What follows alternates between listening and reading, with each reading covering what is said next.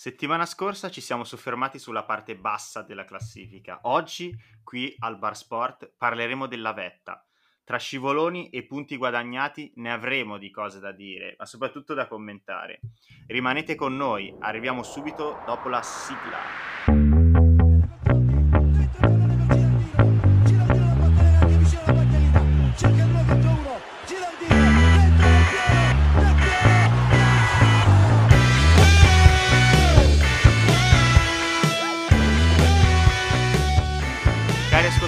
Bentornati, bentornati tutti a Ultimo Banco, oggi rubrica Bar Sport perché ovviamente è martedì, con me c'è lui, chi, chi non altro se non lui, proprio lui, Ale. Buongiorno a tutti, buongiorno a tutti, oggi è un lunedì decisamente migliore per noi interisti. Esatto, lo stavo proprio per dire, oggi Ale siamo molto felici perché l'ultima volta che abbiamo visto l'Inter in tras- in, uh, prima in classifica nel girone di ritorno non avevamo neanche i peli in faccia, quindi oggi è una giornata incredibilmente bella, c'è anche un gran sole fuori.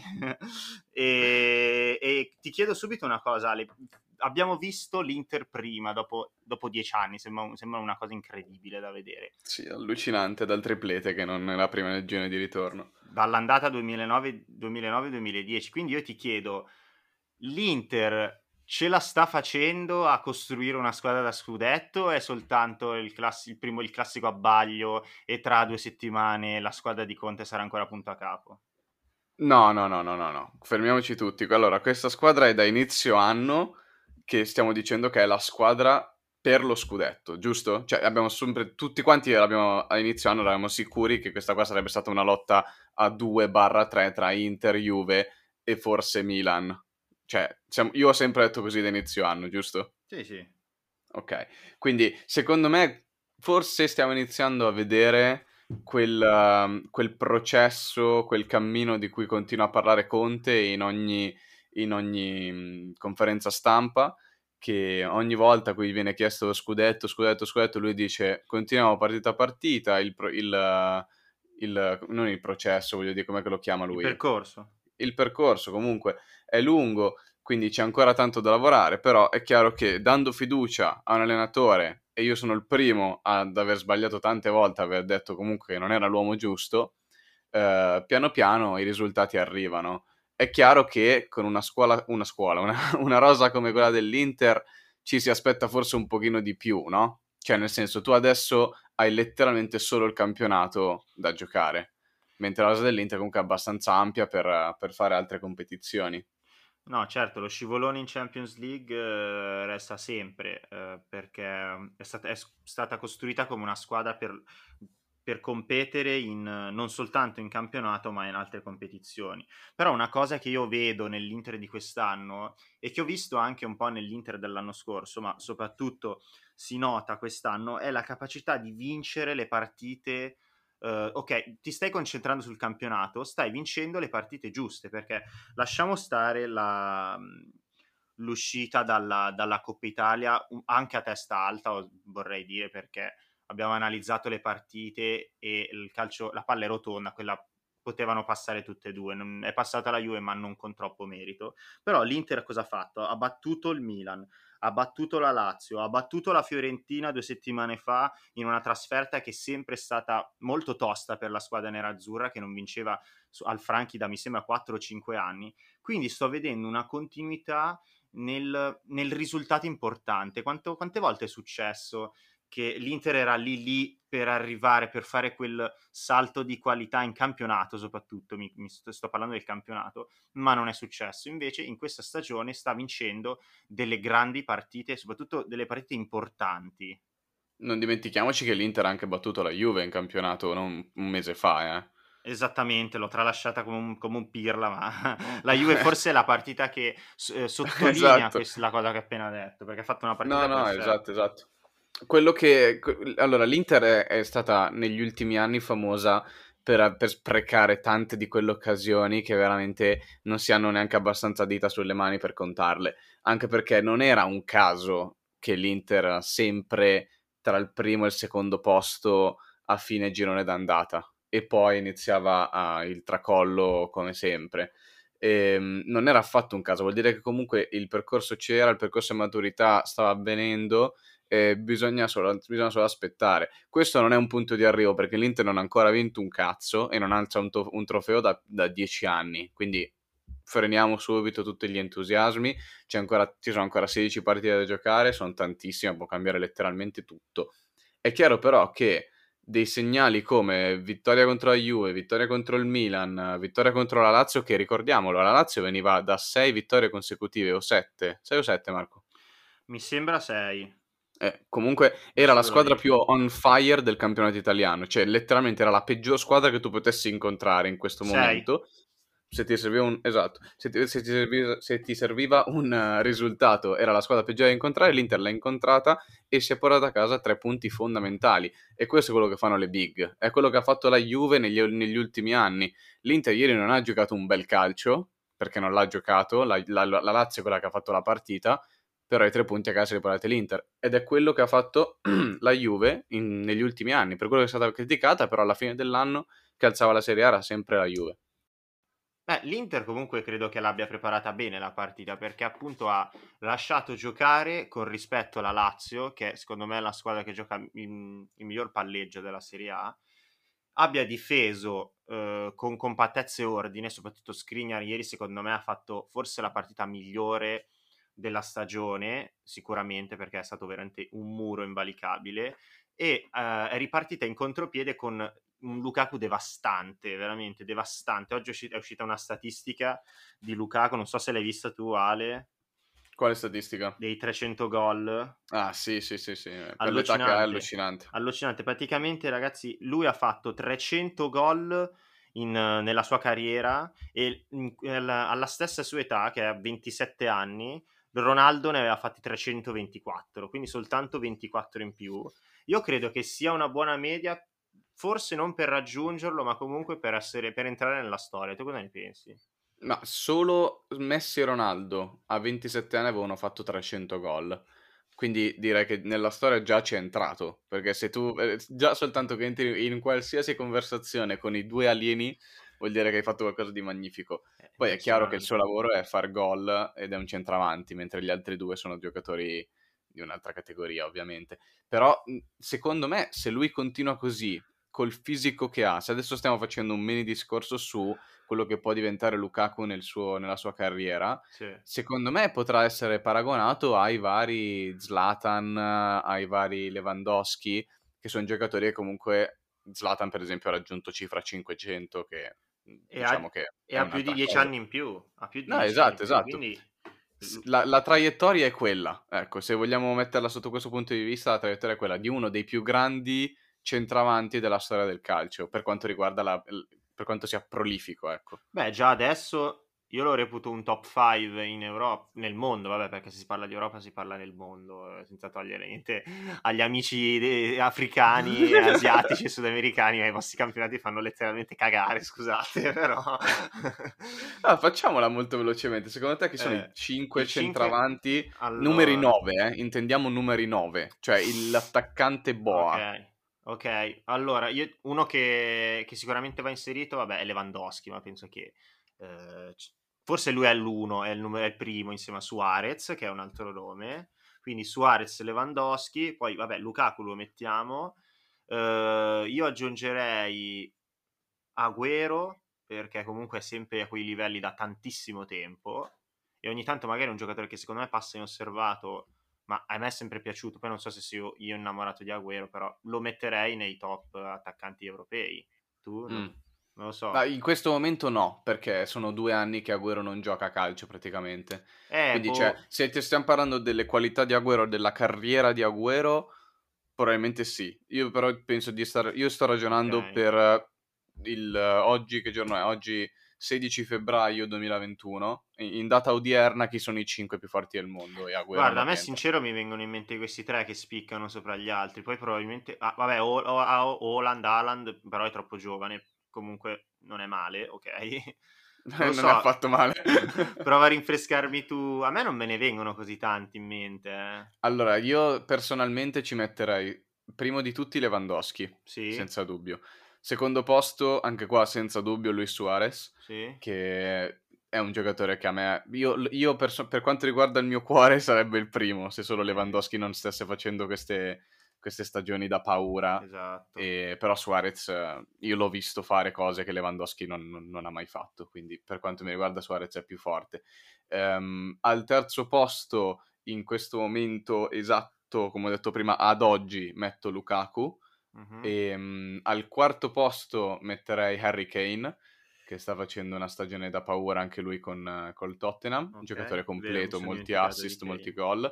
E al quinto posto io metterei Benzema perché è un altro di quei giocatori che secondo me è stra sottovalutato. Cioè il lavoro che fa Benzema in una squadra a volte non lo vedi perché magari non, non, non fa così tanti gol come gli altri, ma per me è, un, è, uno dei top 5 al mondo centravanti. Benzema è troppo forte. Sì, ho un po'. Diciamo che ho avuto un, un filo di Alzheimer negli scorsi 5 minuti. Mi sono dimenticato giusto di Karim Benzema. Che zitto zitto passano gli anni, passano le stagioni, ma lui è sempre lì con la sua maglietta e giocare e giocare sempre bene con ottimo. No, esatto. Cioè, se tu dopo tutti questi anni sei ancora il centravanti del Real Madrid, Madrid sì. un motivo c'è.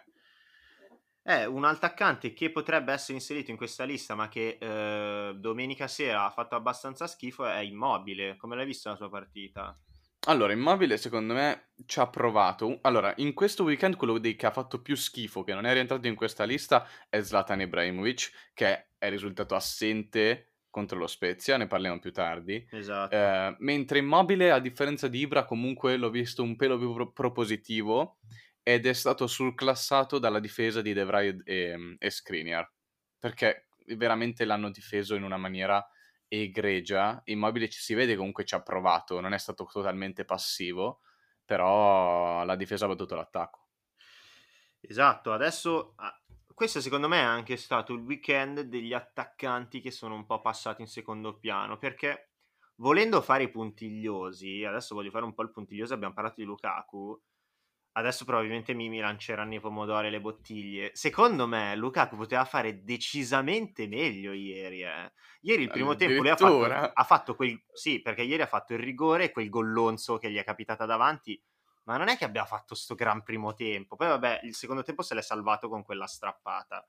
Ma ricollegandomi un attimo al gran discorso che volevo fare, è mancato immobile è mancato Ibrahimovic e è mancato eh, ovviamente Cristiano Ronaldo. Quindi analizziamo un po', eh, concentriamoci un po' sul Milan e sulla Juve. Da chi vorresti partire te?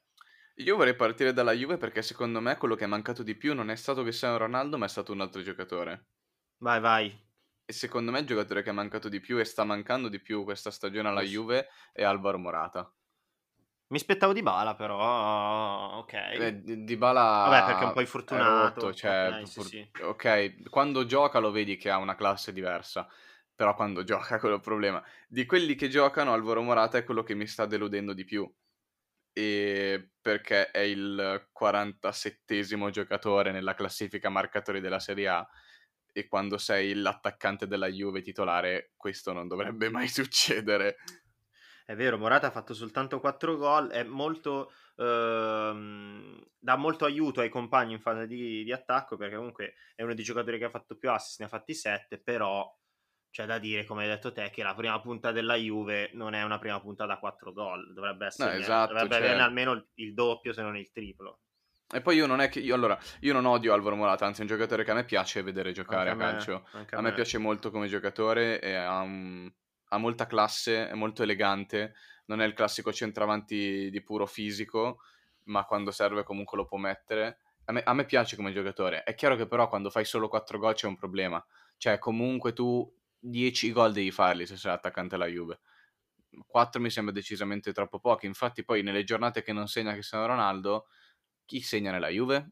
È eh. sempre una lotteria il periodo in cui sono andati bene c'erano eh, i Danilo, i McKenny, Quadrado, così, però sono giocatori che non, non, è che si scrivono al cartellino ogni weekend, quindi mancando i gol degli attaccanti e mancando uno dei giocatori più forti della Serie A come Paolo Di Bala, qualcosa perde. Questa Juve qua mi sembra che stia facendo un filo, fa il filotto di 3 o 4 vittorie e poi scivola, cosa che non succedeva prima. Mm, esatto, esatto.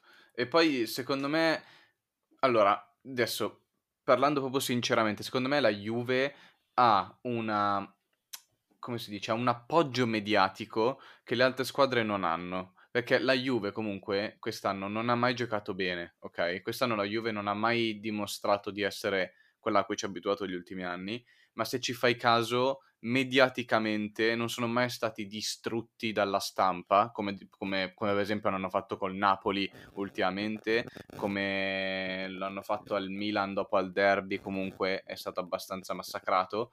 La, alla Juve questo non è mai successo, anzi la Juve ha vinto una semifinale con l'Inter, che ribadiamo, non è che abbia dominato quella semifinale, eh, ricor- cioè no, sono no, passati in finale grazie a due regali che gli ha fatto l'Inter, letteralmente, perché se no probabilmente l'Inter era in finale. Certo. Se avesse avuto tra l'altro anche Lukaku e Hakimi titolari la prima partita, la storia era completamente diversa. E la Juve è stata elogiata per, questo, per questa, andata, per questa andata e ritorno di semifinale, quando in realtà, secondo me, c'era poco da elogiare.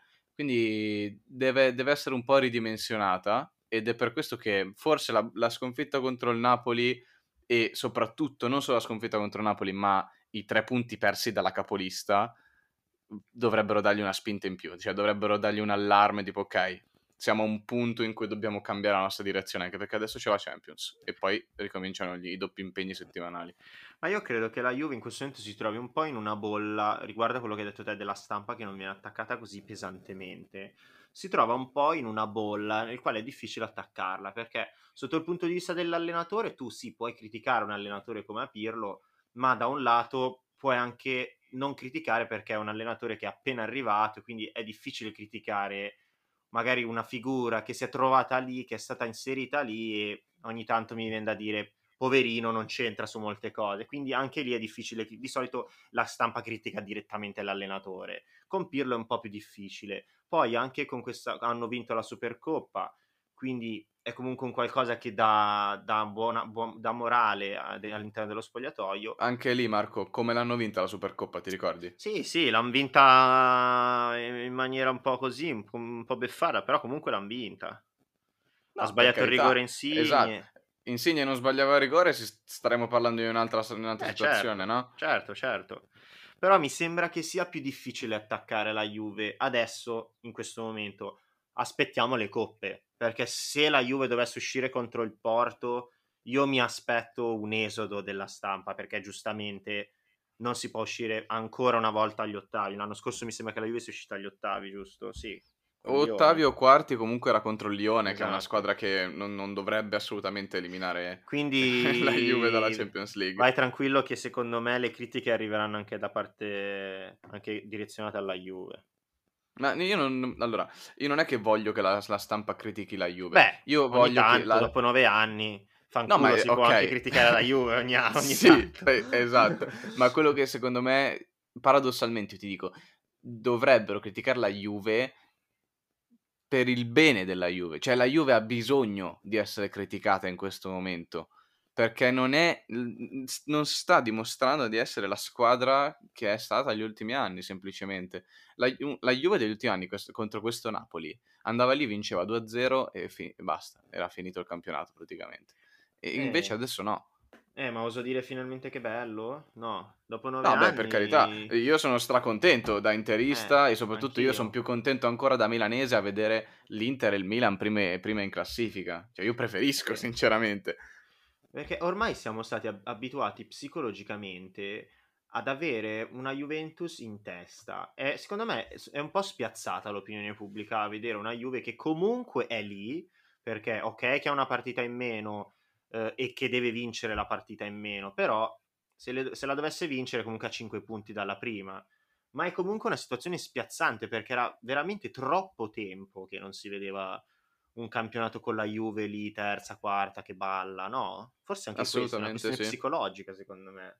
Sì, sì, è vero, è vero, è vero. Fa strano, cioè fa, fa, fa strano. strano fa veramente molto strano e fa anche strano, anzi non fa strano, è bello anche vedere una squadra come il Napoli con tutti i problemi societari che, adesso, che ci sono adesso tra Gattuso e la società, cosa Gattuso molto probabilmente lascerà il Napoli uh, a fine stagione, però sembra quasi che la, la rosa si sia compattata, no? Che... Sì, eh. ma soprattutto quello, io sono strafelice per il Napoli appunto per Gattuso, come abbiamo già detto negli altri esatto. episodi precedenti, Ci terrei a ricordare che il Napoli è a meno tre punti dal terzo posto con una partita in meno, eh? Eh, esatto, ma, sì, anche il Napoli appunto questa partita sta un po' cambiando, questa partita tra, Inter, eh, tra Juve e Napoli sta un po' cambiando il campionato perché è una partita troppo fondamentale che si sta portando avanti da, da, da sei mesi praticamente adesso. Devono giocare questa Sì, partita. devono giocarla il prima possibile. Cioè, non è un Juve Crotone che dici, vabbè, potrà mai capitare che la Juve perda o Napoli Crotone. No, cazzo, sono, sono, la quarta contro la terza squadra. Dobbiamo giocarla. Per adesso ci sono pure le coppe europee. Voglio, voglio proprio capire quando cazzo giocheranno sta partita.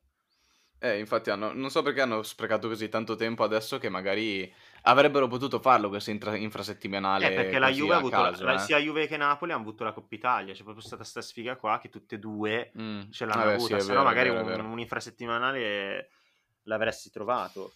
Quindi, è vero.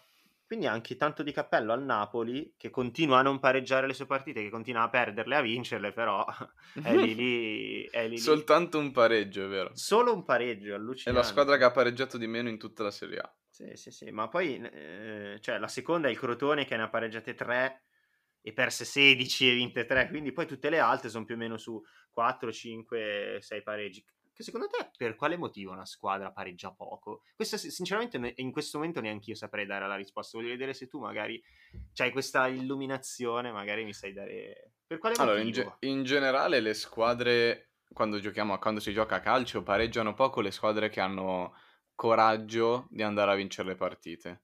Infatti, è un po' un'arma, un'arma a doppio taglio che quest'anno non sta andando totalmente a favore del Napoli Uh, però dall'altro canto sono anche l'unica ragione per cui il Napoli è ancora nella conversazione per il terzo posto. Cioè quando tu impronti una partita, e secondo me Gattuso è l'allenatore proprio che le, le, le mette giù in questo modo, eh, per cui noi oggi entriamo e andiamo a vincere, non me ne frega niente che siamo 0-0 all'88esimo, noi andiamo in attacco e cerchiamo di vincere, può, può, può succedere nella maggior parte delle volte se sei una big come il Napoli che ti porta a casa i tre punti, però può succedere anche che ti becchi il contropiede dallo Spezia, questi prendono un palo, la palla torna dentro, fa un millimetro di Lorenzo, arriva l'altro giocatore dello Spezia e te la mette dentro e perdi contro lo Spezia in 10 uomini. Succede, però è appunto un'arma a doppio taglio. Appunto è questa visione de- sempre propositiva del calcio che è stata messa in atto, secondo me, da Dio, da italiano, allenatore della Spezia, dello Spezia, che eh, è riuscito a battere il Milan. Io non me lo sarei mai aspettato, sinceramente. Dopo il Napoli batte anche il Milan e non è che batte il Milan e dici vabbè è la classica partita che, della neopromossa che strappa tre punti a una, a una, grande squadra come il Milan di culo. No, la partita io l'ho vista dall'inizio alla fine. Lo Spezia ha dominato sotto ogni punto di vista il Milan. Tu l'hai vista? Sì, sì, io ho guardato a sprazzi però eh, ho riguardato anche un po' le statistiche, così, le opinioni e, e, appunto veramente uno Spezia devastante, ma anche guardando i semplici highlights su, su, su Serie A su YouTube, che non so perché caricate gli highlights tipo 6 ore fi- dopo fi- finita la partita. Cosa cazzo ci avete da fare in quelle 6 ore? Lo sapete solo voi. Però riguardando quegli highlights si è anche visto che il Milan di occasioni non ne ha avute, cioè zero tiri in porta, sono veramente zero tiri in porta, sembra allucinante da dire. È assurdo, no ma poi giocatori come Agudelo che ti giuro sembrava fosse Messi. Messi. Messi cioè ha, sì. ha giocato una partita allucinante, Bastoni anche ha giocato una partita clamorosa. Eh, l'ha messa giù bene italiano, ha veramente distrutto il Milan che deve farsi un, un, un esame di coscienza adesso perché ora c'è la, l'Europa League e dopo il derby. Eh, eh, e tra l'altro manca anche eh, la punta di diamante di questa squadra, il giocatore tanto ambito che, val- che valso tipo 180 milioni alla nostra asta di riparazione e non l'ho preso io, sto piangendo. Mi sono anche frustrato finita l'asta di riparazione. Balanzo là, credi che con Solà eh, lo Spezia possa magari adesso come è posizionato? No, vabbè, lo Spezia è tredicesimo, stavo per dire magari ambire a qualcosa di europeo. Non lo so, per come gioco secondo me potrebbe, se lo meriterebbe, però mi sembra un po' acerba come squadra. Mm, mi sembra un po' esagerato, diciamo che il primo anno in Serie A l'obiettivo primario come sempre è quello della salvezza, no? Certo. E stanno facendo un ottimo lavoro, davvero un ottimo lavoro, comunque sono, penso quanti, quanti punti mancano, di solito per la salvezza sono 40 punti, no? Sono 40 punti e alla Spezia ne mancano 16, esatto, ma, cioè... ma più che altro può anche non farli questi 40 punti perché sotto ci sono ben altri problemi, cioè lo Spezia può giocare tranquillo perché c'è veramente chi sta facendo molto più schifo dello Spezia. no. Lo Spezia adesso in questo momento è a più 9 dal, dal, dal terzo ultimo posto che 9 punti uno dice beh non sono così tanti però fidatevi per quelle squadracce lì fare 9 punti vuol dire no, no, veramente veramente tanto magari ci metti un girone intero a fare 9 punti eh. quindi, esatto quindi, quindi tornando un po' anche a parlare di Milan eh, io non so se ti ricordi anche voi ascoltatori un paio di eh, puntate fa ti avevo chiesto ma secondo te questi innesti hanno, ca- hanno, cambiato qualcosa all'interno dello spogliatoio? Secondo me sì. Adesso io ti rispondo proprio, anche se avevo fatto io la domanda, a me sembra che sia cambiato qualcosa all'interno del Milan. Proprio la percezione. Tu dici un... cioè, forse eh, adesso che si sta avvicinando... Sì, c'è qualcosa che non c'è più quella sicurezza, quella forza nei propri mezzi dei giocatori titolari perché eh, non hanno più il posto fisso, secondo me. Cioè, c'è questo, si, è, alzata un po' la competizione nel Milan perché per un se anno questo fosse, stessi, eh. se, se, questa fosse la vera motivazione, vuol dire che questi non sono top player. Ma che non che siano to- top player, penso, penso, che si sappia. Cioè, un Calabria okay. che gioca così. O, in una, o in, nel giro di un mese sei diventato un fenomeno, oppure ti sta andando bene. Adesso non voglio fare lo stronzo, ma secondo no, me gli sta vero, andando bene a molti giocatori del Milan. Il fatto che se sei un top player, quando c'è una competizione con un altro giocatore, dovrebbe aumentare il tuo valore da giocatore al posto che diminuirlo. Mentre se sei il giocatore che se non hai il posto fisso non, eh. non, non, giochi bene, vuol dire che non, non, è, non, sei un top, mi spiace, sei un giocatore da mezza classifica. E quindi forse hai ragione tu, con l'innesto di questi giocatori può essere stato controproducente. Oppure, ti dico la mia, secondo eh. me questi giocatori fanno veramente schifo. Perché io ho visto Meite giocare e fa schifo. Cioè, è un giocatore eh, da Torino. E sì, da Torino non da mezza classifica, Torino da penultimo posto.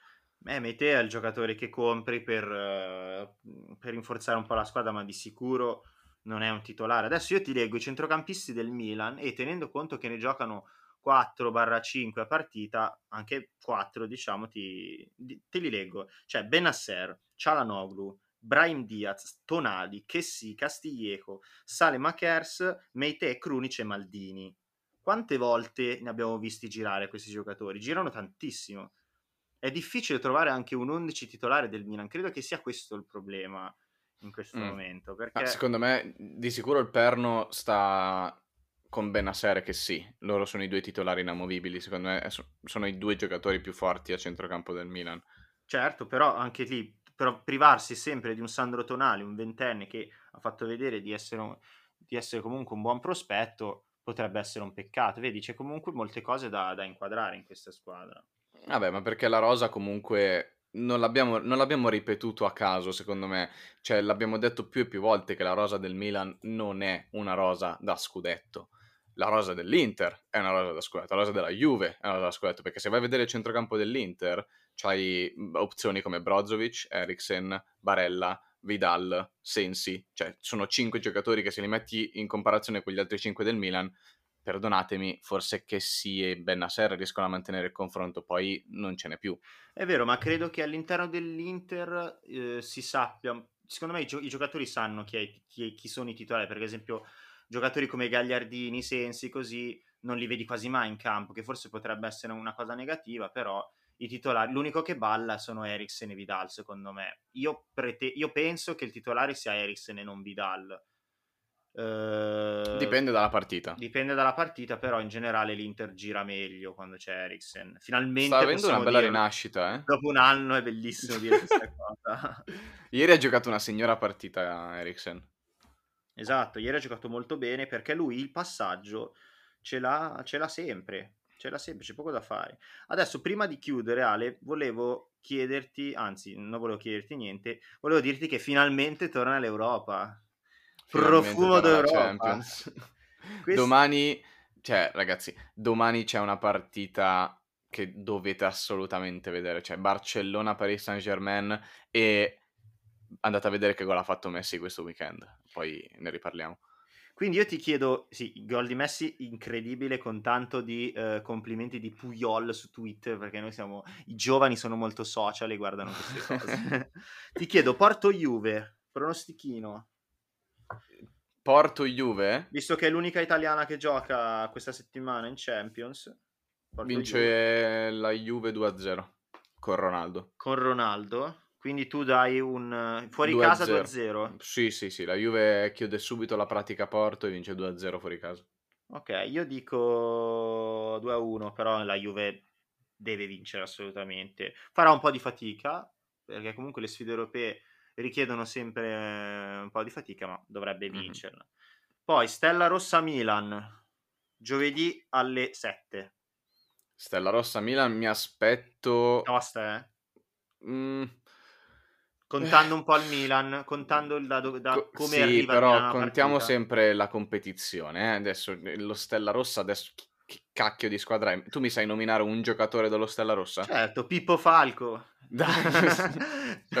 Sinceramente, no, io mi aspetto il Milan che vada lì e vinca anche loro 2 a 1, dai, 2 a 1 fuori casa. Io do 2 a 2. È un risultato della Madonna. 2 a 2.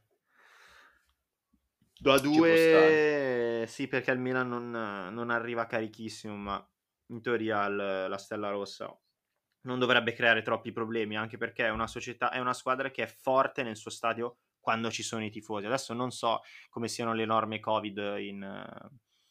Uh, dove, quale cazzo di nazione gioca lo Stella Rossa? nella sua nazione. e... Stella Rossa non è di Belgrado? Eh, Serbia quindi. Minchia, adesso staremo facendo... Vabbè. Questo è il bello della live, ragazzi. Ca- Dove cazzo è Belgrado? Dai che in Serbia, dimmi che in Serbia. Sei in oh, Serbia? Sì. sì. è la capitale della Serbia, tac, grande vedi, Marco.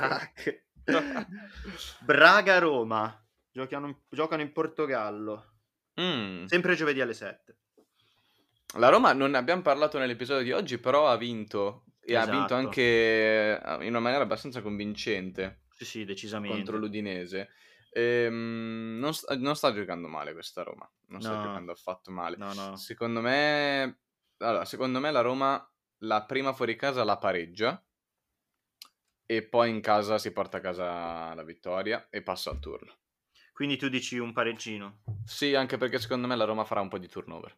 Io do un 2-0 Roma do un 2-0 Roma secco, così non so, non mi viene... Perché vabbè, sta giocando bene. Poi non so cosa stia facendo lo Sporting Braga, magari l'ha vinte 15 di fila, e...